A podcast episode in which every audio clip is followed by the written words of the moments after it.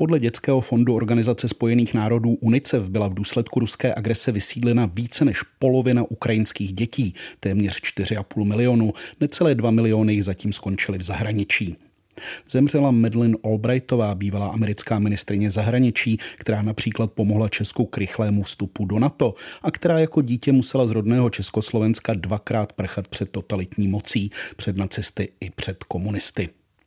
Soud poslal pravomocně na tři roky do vězení za zmanipulování 200 milionové zakázky v Lánské oboře šéfa lesní zprávy Lány Baláka, přímého podřízeného hradního kancléře Mináře. Státní zástupce po letech přešlapování poslal před soud kauzu 50 milionové dotace na Čapí hnízdo. Obžaloval předsedu hnutí Ano expremiéra Babiše a jeho někdejší poradkyni Naďovou z dotačního podvodu, poškození finančních zájmů Evropské unie a pomoc ke zločinu dotačního podvodu. Ministerstvo průmyslu odebere agrofertí firmě Penam 100 milionovou dotaci, kterou získala na údajně inovativní linku na toustový chléb. Podle Bruselu jehož argumenty minister Síkela uznal, ale linka zas tak inovativní není. Do problémů se od voleb dostal už třetí místo předseda hnutí stan. Europoslanec Polčák chtěl jako advokát inkasovat miliony za právní pomoc obcím při očkodnění za výbuch v muničním skladu ve Vrběticích, což silně zavání střetem zájmů. Po kritice Polčák rezignoval jak na miliony, tak na své místo předsednictví ve stanu. V noci na zítřek začne platit letní čas, takže se ona noc zkrátí o hodinu s bohem hodinu spánku. A u Antarktidy se vlivem vysokých teplot zcela rozpadl ledovcový šelf velikosti půlky Lucemburska. A na Ukrajině vinou ruské agrese stále umírají lidé. Valné schromáždění OSN přijalo rezoluci agresi odsuzující a vyzývající k okamžitému stažení ruské armády.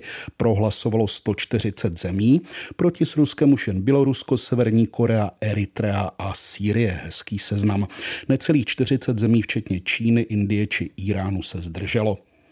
Ukrajinská armáda klade urputný odpor. U Kyjeva přešla i do protiútoku.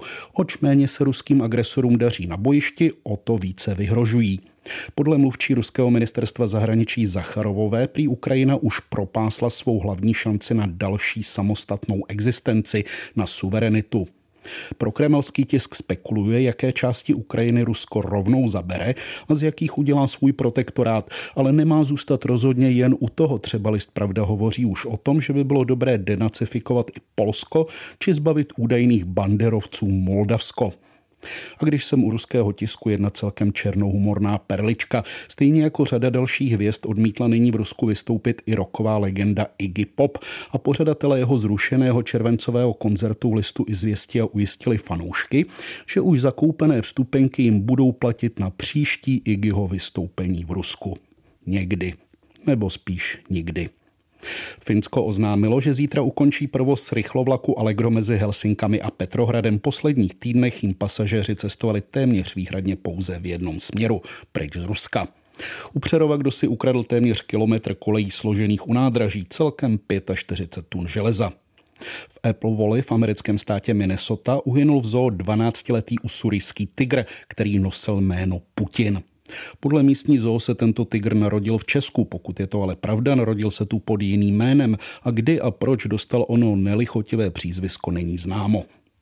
Několik desítek kilometrů od tajského pobřeží vytáhli pohraničníci společně s rybáři z vln 37-letého Větnamce, který chtěl na dvou a půl metrovém nafukovacím člunu doveslovat za svou ženou 2000 kilometrů přes moře do Indie. Původně chtěl muž z Thajska do Indie odletět, nedostal ale víza a tak zakoupil člun a vybavil se několika balíčky instantních nudlí. Sám na moři pak strávil 18 dní. Ať dokážeme lépe odhadnout své možnosti, ale zároveň ať nám nikdy nechybí víra, že všechno zle jednou skončí. Přeje posluchačům Českého rozhlasu Plus sobě celému světu Petr Švárc.